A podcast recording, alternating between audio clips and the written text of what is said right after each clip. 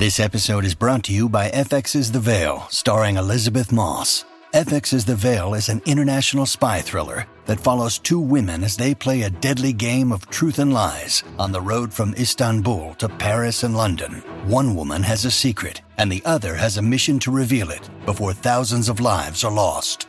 FX's The Veil, now streaming, only on Hulu. This episode is brought to you by Shopify. Do you have a point of sale system you can trust, or is it a real POS? You need Shopify for retail. From accepting payments to managing inventory, Shopify POS has everything you need to sell in person. Go to shopify.com slash system, all lowercase, to take your retail business to the next level today. That's shopify.com slash system. Welcome to the New Books Network. Good morning. My name is Katrina Anderson, and I am a host on the New Book Network's African American series. Joining me today is Dr. Isabella Morales to discuss her new book, Happy Dreams of Liberty An American Family in Slavery and Freedom. Dr. Morales is the editor of the Princeton University's expansive public history initiative, the Princeton and Slavery Project. She also serves as the digital projects manager at the Stoutsburg Sourland African American Museum. Good morning, Dr. Morales. Thank Good you for morning. joining. Good morning. Thank you for having me. So today I'm we are here to discuss your wonderful new book that you created. So as we begin, can you tell us a little bit about the book? Sure.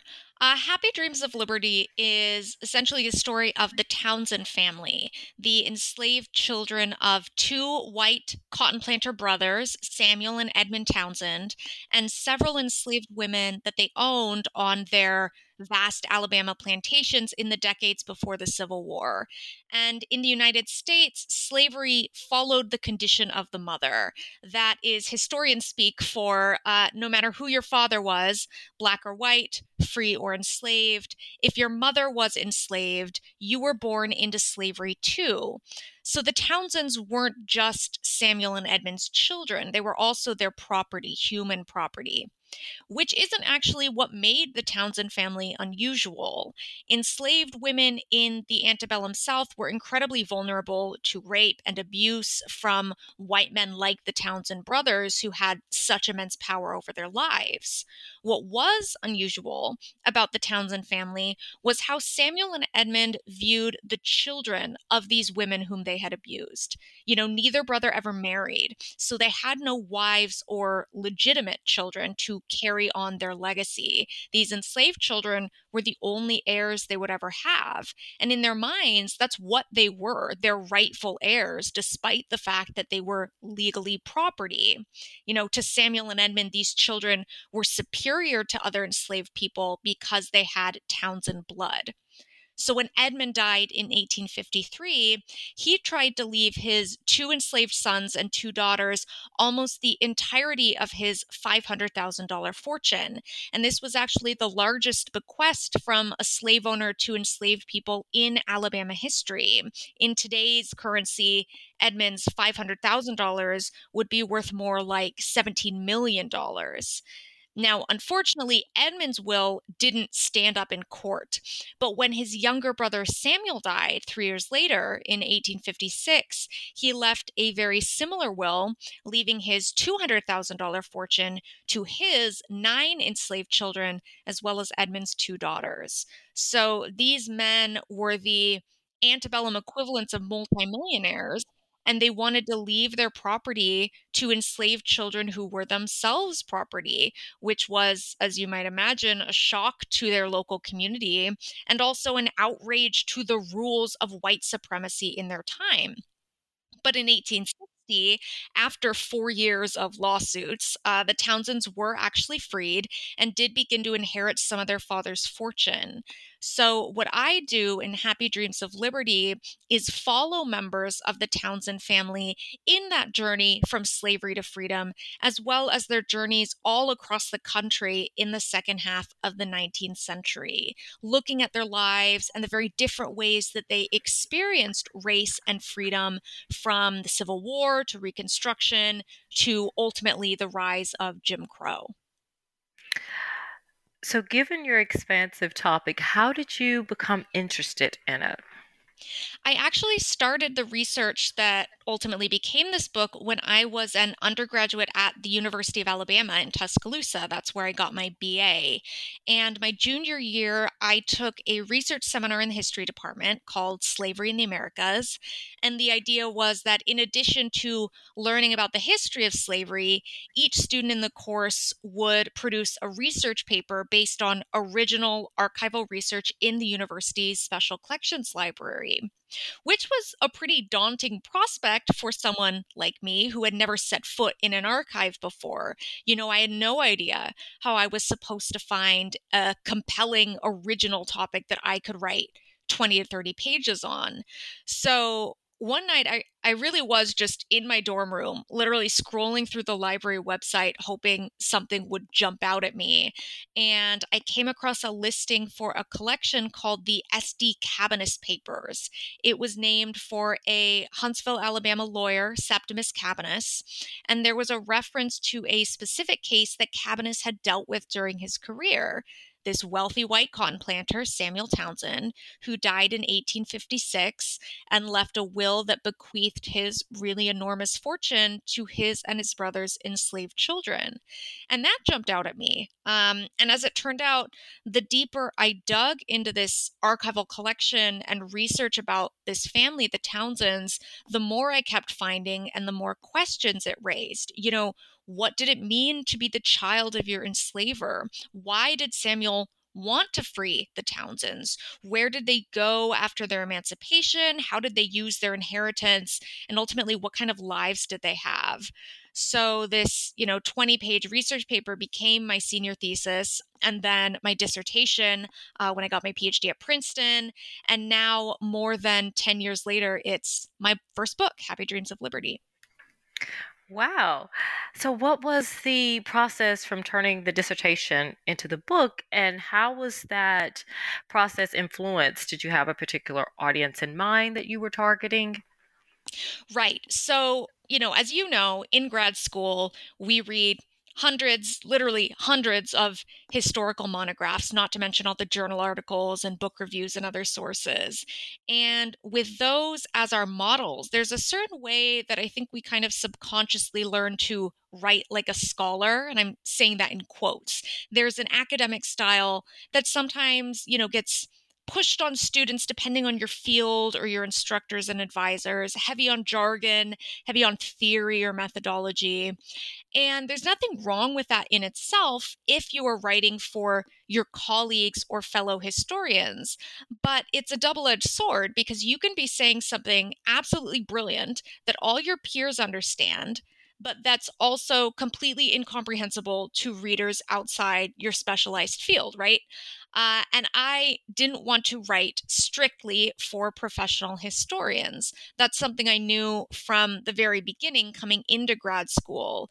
I already had an interest in narrative history and storytelling, and I wanted my research to be accessible to a less specialized audience. You know, I wanted undergraduate history majors to be able to read it and get something out of it, or even readers completely outside the field of history. You know, I sometimes say my audience uh, is my husband. He's a physicist, a very smart man, but not trained in history and not familiar with the whole historiography of slavery in the United States. But I wanted him to be able to read my dissertation too. And, you know, that wasn't always a popular position to take in my graduate program, but I, I had the most fantastic advisor who also writes narrative and who supported me throughout the entire program. And so I was able to write my dissertation as a narrative history, not in that highly academic style, which meant when I was revising my dissertation into a book manuscript, I had a bit of a head start. I'd been thinking about my audience a little more broadly from the beginning. So it was a bit easier to make the revisions I needed to create a book that I hope at least might appeal to readers outside of academia. That's it's fascinating. I would say it appeals to both academics and non-academics. As a graduate student, you have definitely served as a influence in how I want to shape my own writing. Because that is you do so want, kind to hear you do want to, in some ways, reach that larger audience um, so that they can make the connections of going back into the historical narrative. So I would say, and you definitely did that with Happy Dreams of Liberty. Um, you were mentioned that you were inspired by others in your own work. Who are some of those who have served as inspiration to writing Happy Dreams of Liberty, going into narrative histories? Oh gosh, there are so many amazing books out there that have shaped how I approach this story. Um, Tiya Miles' Ties That Bind is a big one. You know, it's the story of a mixed race family, an Afro Cherokee family in the 19th century. And there are a lot of parallels there to the Townsend's experiences. Uh, Martha Hodes' book, The Sea Captain's Wife, was another model for me, as well as The Invisible Line by Daniel Sharfstein, and then Passing Strange by my own advisor, uh, Marnie Sandweiss. And these are all family stories, often about mixed race individuals whose experiences echoed the Townsends. And they also happen to be really beautifully written narrative histories but I also read a lot of fiction, including historical fiction, and that has, you know, inspired me as a writer too. I absolutely love Hilary Mantel, who recently passed away.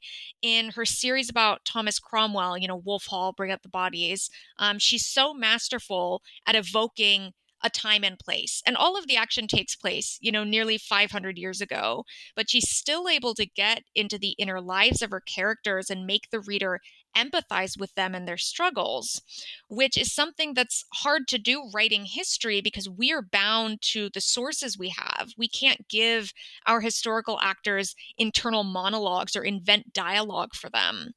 But I do think that reading fiction can help historians remember that our, you know, characters were people, real people with deep inner lives. They had hopes, dreams, and fears just like any of us. And so that's something I try to convey or pay attention to as a writer wherever I can, you know, the personhood of these historical figures.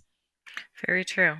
Very true. You mentioned that as historians, we are tied to our sources in a way that fiction, historical fiction writers are not. For you, you had also previously mentioned that your source base came from the University of Alabama. Is that where the largest cache of your documents were found for this project? Yes. Um, the SD Cabaniss papers that I mentioned at UA, that was my core archival resource for this book for the Townsend family. And these are the legal documents of that Huntsville attorney Cabaniss, who served as the executor of Samuel Townsend's estate after he died. And, you know, fortunately for historians like me, he saved his records, you know, meticulously. The collection comprises around 15,000 items total. You know, obviously not all related to the Townsends, but that's a big collection. Um, and there are two boxes of letters that were written by the formerly enslaved Townsends themselves, around 170 letters, you know, first person narratives in their own words, which is an amazing cache of archival material. And, you know, of course, as I found over the years, interpreting these letters was never a straightforward task. They're not perfect windows into the Townsend's inner minds and thoughts. You know, they're not diary entries. They were very carefully crafted documents written for a specific purpose. And usually that purpose was getting the lawyer Cabaniss to send the money out of their father's estate. So in writing the letters, the Townsends, you know, used what they knew about their audience, Cabaniss, a white southerner, a former slave owner himself, and presented themselves accordingly. You know, all of which ultimately means that the Townsend's letters need to be read really closely, not just for what they reveal, but for what they hide. And it's an interesting comparison when I look at about a dozen letters in the collection that members of the Townsend family wrote to each other rather than to the lawyer. And these are mostly from one son, Charles Osborne, who was living in Colorado, to his brother Thomas in Alabama after the Civil War.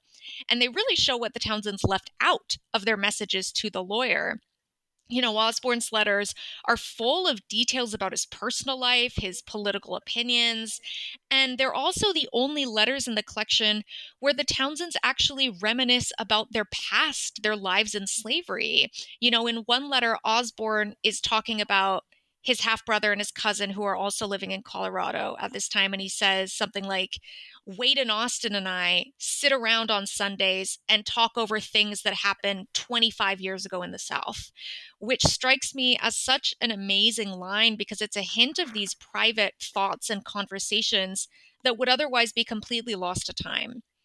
But all of the letters in the collection, even the ones that are more difficult to interpret, are a really incredible resource, considering that the vast majority of enslaved people didn't leave any sources, especially not in their own words. But because the Cabaniss Papers exist, when I'm telling the story of this enslaved family, I can use their own words and try to share their voices in some small way. Right, and you did that masterfully well, I must say, which brings me to when I first began reading the book, I was struck so much by the imagery that you created with Lizzie. Um, so, as you were writing that scene, and there are others that are in the book, what was the process like creating that? Yeah, that's a really fascinating story with Lizzie. And as some background, the Lizzie that we're discussing here was a woman named Lizzie Perryman. She was very likely the daughter of a white woman, Frances Perryman, and a black man uh, named Randolph, who lived in Richmond, Virginia. And again, because slavery in the US followed the condition of the mother, in this case, Lizzie, as the daughter of a white woman, was born free. But her existence as the mixed daughter of this white woman was an embarrassment to her mother's family. And so when she was around 10 or 11, uh, 11 or 12, her uncle sold her into slavery illegally, but you know, who's going to believe her word over his? And in 1833, she was sold to Edmund Townsend in northern Alabama, hundreds of miles from her home. And by the age of 19, she would give this 51 year old cotton planter, her enslaver, two daughters named Elizabeth and Virginia. And Edmund's household was a strange place. Like I mentioned before, he never married, and he treated his daughters as if they were free. You know, we have receipts for the clothing that they wore, crinolines, hoop skirts, you know, so they could dress like any white Southern belle. And they even learned how to read and write in their father's house, even though that was illegal in Alabama at the time. So it's possible that their mother, Lizzie, who had been born free, was the one who taught them. And then something very strange happened. Around 1850, when um, Edmund and Lizzie's daughters were, you know, teenagers, two men from Virginia visited Edmund at his home and confronted him about Lizzie Perryman. They said they knew she was actually free and accused Edmund of essentially abducting and imprisoning her by keeping her as a slave, and they threatened to involve the courts. So Edmund, of course, goes, you know, wait, let's not do anything crazy. And he promises these men that when he dies, he will officially emancipate Lizzie and their daughters and leave them all of his money, essentially as reparations for illegally enslaving them. So the men leave, apparently satisfied. And perhaps Lizzie also believes Edmund um, and stays behind because she believes he's going to keep his word.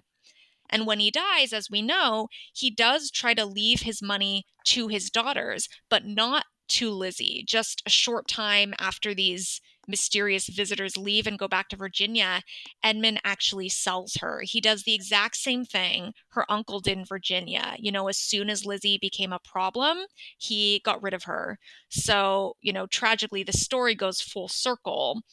But the reason I'm able to tell this story in the book is because of something Lizzie's daughters do in the 1850s. They file a freedom suit in court stating that their mother was a free woman, and therefore, as her daughters, they're also free. And to prove that they should not be enslaved, the girls give a summary of Lizzie's story and they provide a witness, a white man, who swears he was with Edmund on the day that those men from Virginia came and threatened to report Edmund for illegally enslaving Lizzie.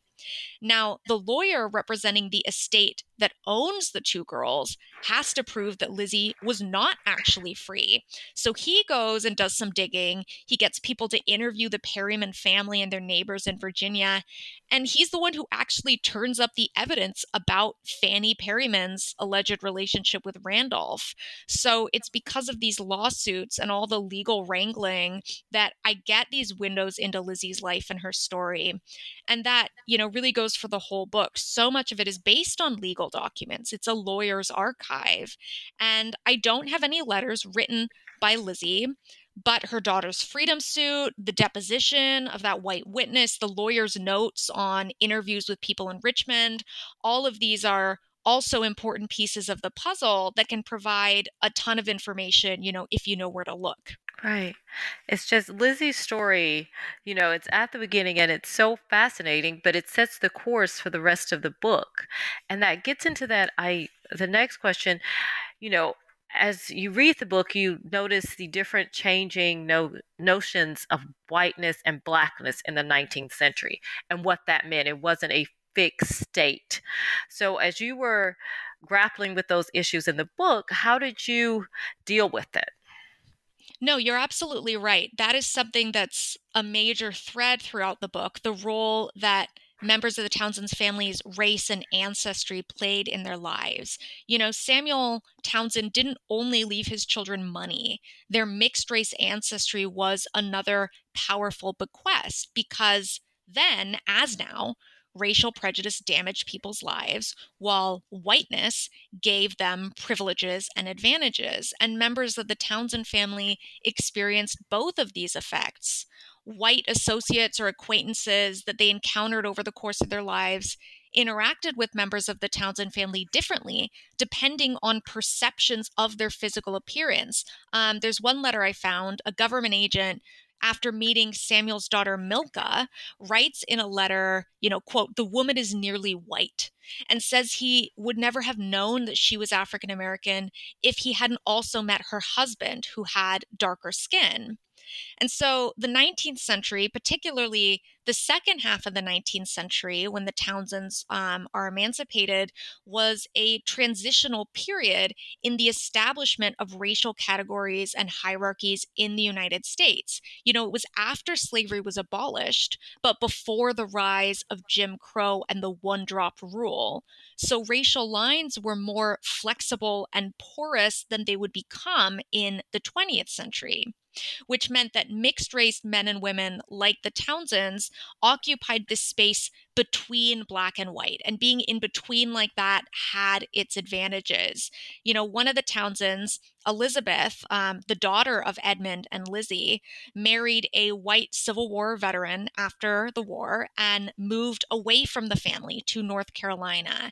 And after that, in censuses and other historical records where she appears, she's described as white. She passed into white society. Her neighbors and community may never have known she was once enslaved enslaved.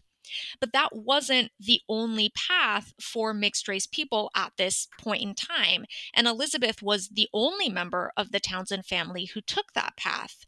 You know, Martha Hodes, um, whose book, The Sea Captain's Wife, I mentioned earlier, she coined the phrase shading towards whiteness as opposed to passing for white in the 19th century, with this more flexible idea of race, other factors than skin color, like education or property ownership or wealth, could all combine to shade a mixed race person closer to the social status of whiteness and all of those privileges that came along with it even if their neighbors knew that they were once enslaved or had mixed race ancestry. You know, they could have nearly the status of a white person without passing across the color line completely. And so this system gave people like the Townsends the ability to shape their own identities in a way and to carve out a place for themselves where they could exercise their freedom and use their wealth more fully. But of course, the rise of Jim Crow at the turn of the 20th century really changed that. It didn't matter how educated you were or how light your skin was. One drop of African ancestry made you a second class citizen. You were either black or white, there was no more in between space.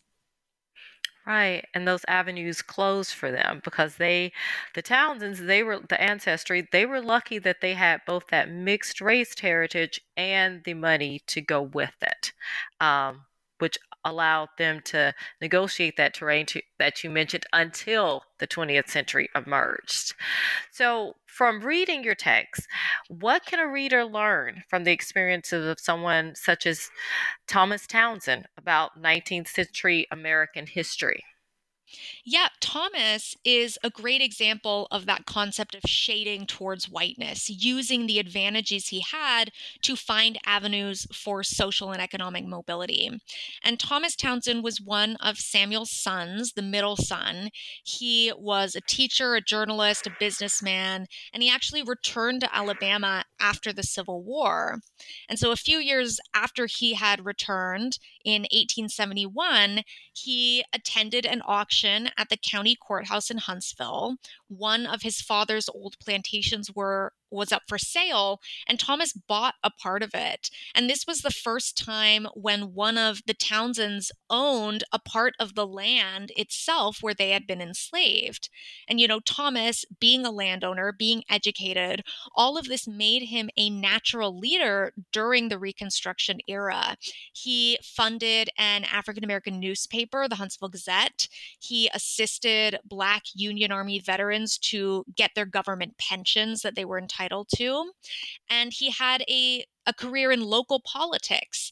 His political career uh, as one of Huntsville's first African American city aldermen actually began at an interesting time in 1880, which was three years after federal troops left the former Confederate states, and six years after white Southerners reclaimed control of Alabama's state government. So, this is actually the post Reconstruction period. But Thomas was able to use his money, his presentation of himself as this respectable middle class man, and his willingness to form strategic alliances with white Southerners to achieve some local prominence and success. And this was a time when African Americans across the country were facing increasing violence and repression. And of course, you know, not even Thomas could escape Jim Crow, as, as we were saying. He was ultimately pushed out of local politics. Um, although, when he died in 1916, his obituary in a white newspaper described him as a capitalist, which is perhaps the highest praise you could give someone in Gilded Age America. Um, and he's an interesting contrast with another member of the family, his nephew, William Bolden Townsend, um, who was living in Kansas around the same time. And William Bolden saw the opportunities that the Townsends had after their emancipation really start to close in the 1890s and early 1900s. You know, he was a lawyer in Kansas and a very outspoken critic of local Black leaders who had a sense of superiority based on their wealth or education or skin color. People kind of like his Uncle Thomas. And William Bolden realized that in these changing circumstances, collective action and solidarity was really the only path forward um, for African American activism. Again, that in between space that Thomas and others had been able to take advantage of just didn't exist anymore. This episode is brought to you by Shopify. Do you have a point of sale system you can trust, or is it a real POS? You need Shopify for retail. From accepting payments to managing inventory, Shopify POS has everything you need to sell in person. Go to shopify.com/system all lowercase to take your retail business to the next level today. That's shopify.com/system. Within your story, geography and place matter so much and it's so interesting that Thomas actually came back to Alabama after he left. He returned to a place where you would think he would want to avoid, but he came back to claim his space in that area. Yes, absolutely. You know, geography played a major role in the different ways that Townsend's experienced their freedom and l- their lived experiences um, of being formerly enslaved mixed race people. And what I found in my research is that the Townsend's opportunities for social and economic advancement differed really dramatically depending on what region, what state, or even what local community they lived in. You know, the Townsends were emancipated in 1860, one one son, the eldest son in 1858, but the rest in 1860. And at the time, state laws in Alabama prohibited freed slaves from remaining in the state under penalty of being reenslaved for life. So the Townsends had to leave. And over the following years and decades, they would end up all across the country Ohio, Kansas, Colorado, and for Thomas, back to Alabama after the Civil War. And by comparing their experiences in these different places, what we see is that the Townsends' opportunities to pursue that American dream, to achieve social mobility, were really dependent on highly local circumstances in concrete ways. You know, as one example, in 19th century Ohio, there was legal precedent that men with more than 50% Anglo American or European ancestry, whether they had visible African ancestry or not, were entitled to vote. So when Samuel's eldest son Wesley was freed in 1858 and moved to Ohio, he may have been considered legally white and able to vote, even though just two years prior, the United States Supreme Court ruled in Dred Scott v. Sandford that African Americans had no rights of citizenship. You know, there was this one rule at the national level and a completely opposing one at the state and local level. Or we can look at Charles Osborne, who migrated far west to the Rocky Mountains to Colorado Territory in the 1860s.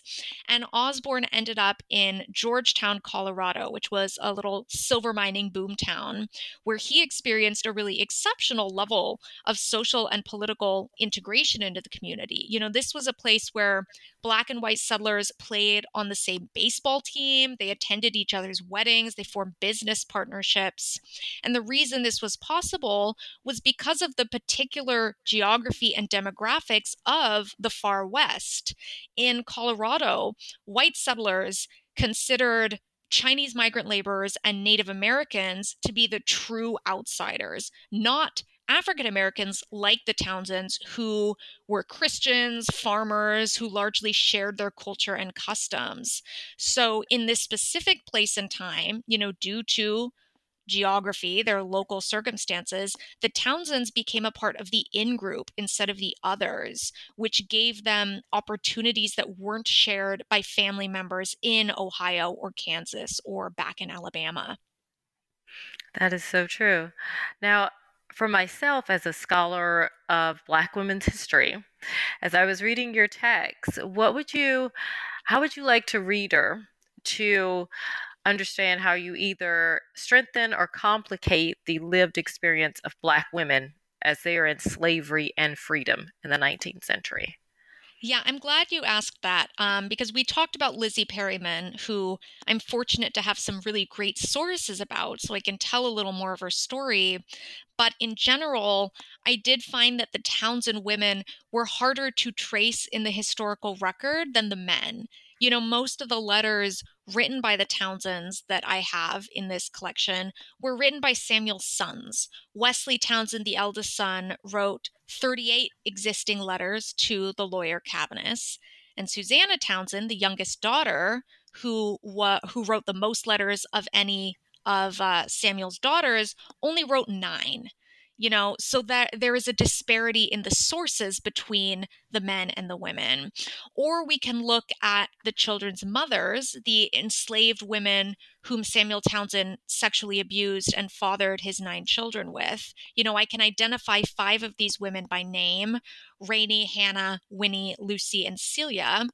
And my major sources of information about their lives in slavery are not the letters like with their children. These are much more dry sources I'm using, namely estate inventories. You know, in 1858, Samuel's lawyer, Cabaniss, made this very detailed inventory and appraisal of all of Samuel Townsend's property. And that meant land, livestock, farm equipment, and the enslaved people that he owned as human property, nearly 200 enslaved people at the time of Samuel's death. And this inventory is a very valuable source because it gives their names and ages, any injuries they had, as well as what the lawyer estimated their monetary value would be on the open market. So I could see that Hannah had, you know, a quote unquote crippled hand. The fact that she had given Samuel a son, Thomas, hadn't saved her from hard labor cultivating and processing cotton. And I could also see that Hannah had children with an enslaved man named Dick, both before and after Thomas was born, which means that Samuel Townsend had thought nothing of separating her from her chosen partner, her husband, to satisfy his own desires. And so these are the the bits and pieces that I was able to use to reconstruct some of these women's experiences in slavery. You know, it's not a lot, but many historians have talked about the challenges of writing about enslaved women who often appear in the historical record only very fleetingly, you know, a name on an inventory. And so telling the women's stories requires a little more digging and a little more creativity, perhaps, than with the men. It's reading sources against the grain, as historians say, asking new questions of, of old sources. You know, there's another line on the inventory I mentioned. Rainey, the mother of Samuel's son Wesley and daughter Caroline, gave birth to another child in 1853, not a child um, with Samuel, with her enslaved partner. And that was the year that Samuel started writing the will that would ultimately liberate Rainey and her children. And she named that child Freeman and so I look at that and think, you know, maybe this is a glimpse of insight into Rainey's mind that she knew about Samuel's will in 1853 and dreamed about freedom for her children. And so my hope is that these stories as small as they can be, add to the body of work about enslaved women's lived experiences, add to our understanding of the diversity and complexity as well as the richness of their lives. I would say you did that very well in this text, and it does give us another glimpse into a very, as you say, the challenges of writing um, enslaved women's history are great, but you did it very well with your text. I want to say, I want to commend you on that. As we were talking, and as I was reading the book, would you consider this a triumphant narrative?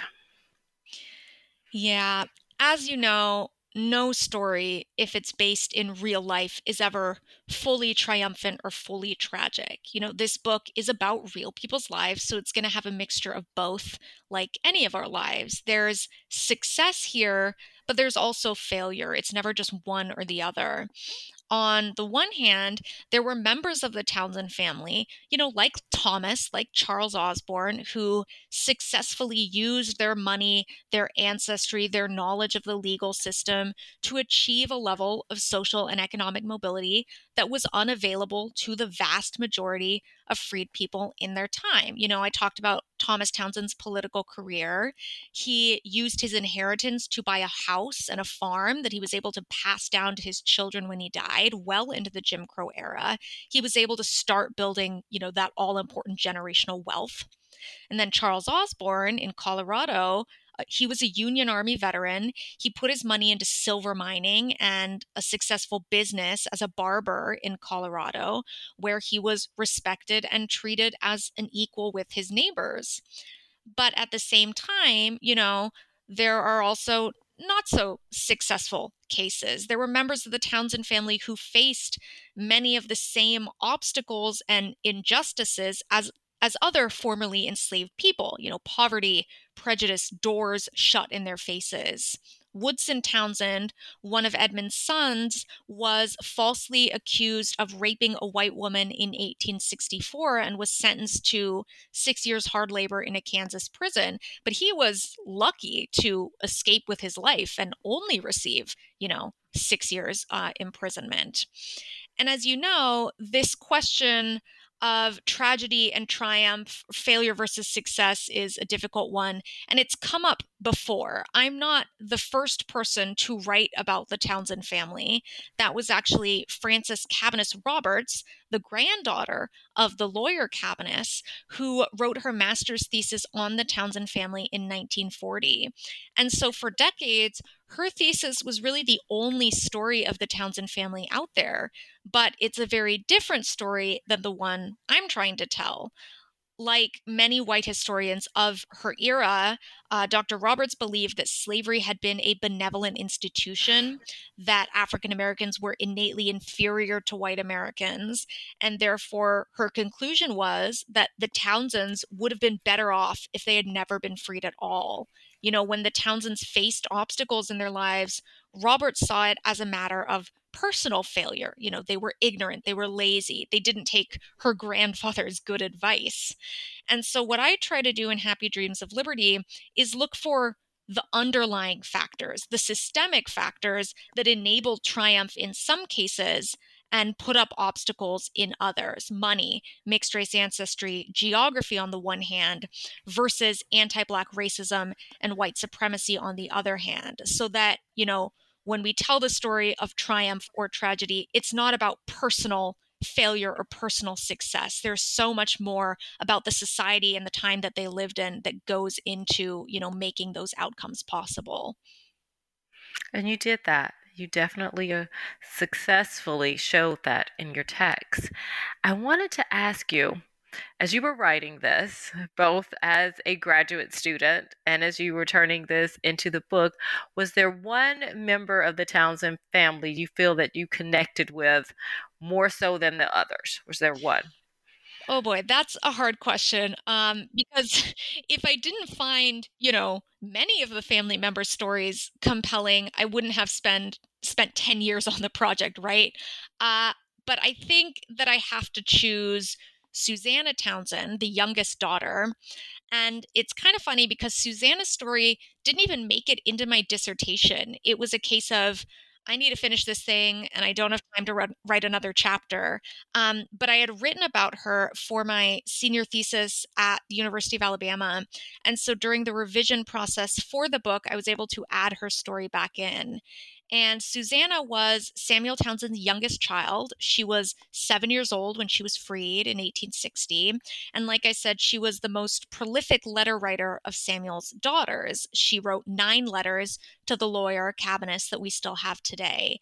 And they are truly some of the most poignant and kind of heartbreaking letters in the entire collection.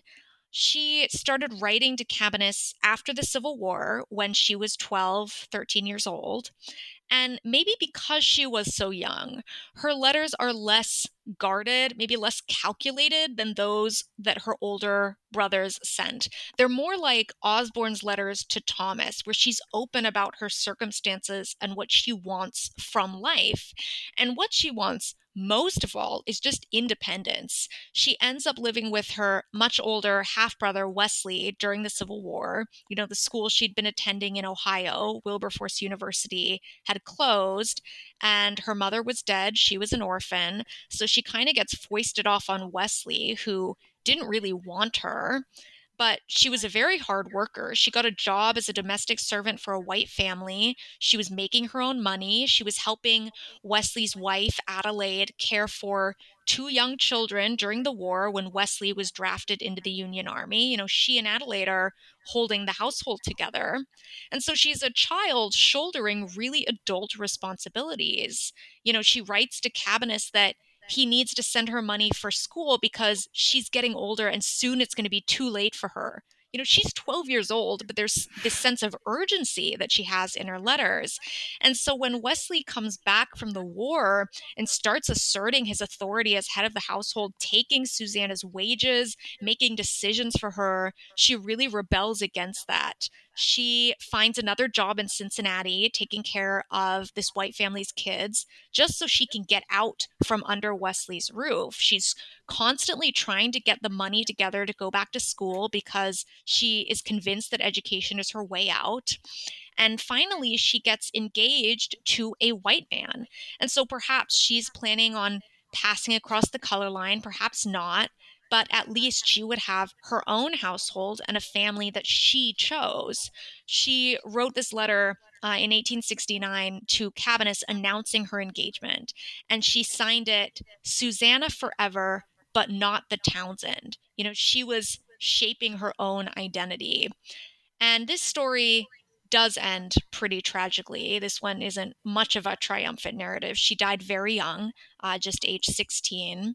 She never actually did marry that man. She never got the independence that she fought so hard for. But the force of will and the determination that comes across in her letters is just unforgettable. That's like, wow.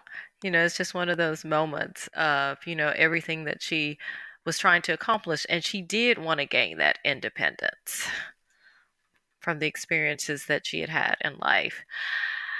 As we have been talking, what are what conclusions can be drawn about the Townsend family and what do you hope that readers take away from the book? Yeah, it's tough when you're writing a family story like this one, sometimes to convince people that it's important, that it matters. And I am very much aware that in some ways, the Townsend story is a small story. They weren't major affair actors in the affairs of the nation. They weren't famous in their time. They were really ordinary people trying to improve their lives, trying to build better lives for their children.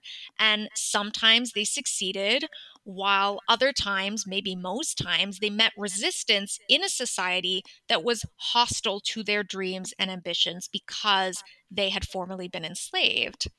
But my position is that even small stories like this one can give us really valuable new perspectives on the big picture. They show us the complexity of history and the diversity of real people's experiences that can sometimes get lost in those broader narratives. And they also challenge what we think we know about how people lived in the past you know, how the Townsends were perceived and treated in their communities, how they experienced race and freedom in the 19th century, really reflected the values of their specific place and time. And sometimes those values and experiences can surprise us. But these these kind of insight, insights can only come when you pay attention to those really fine grained details of a person or family's life when you look for the small stories. And that's what I hope that readers will be able to take away from Happy Dreams of Liberty.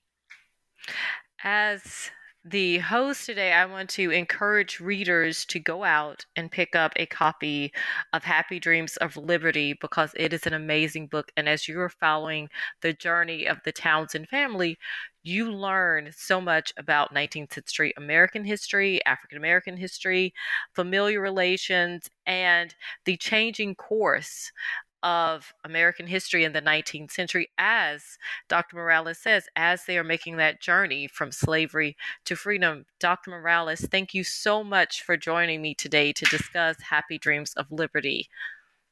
Thank you for having me. It's it's been a thrill to be able to talk about the book. Thank you.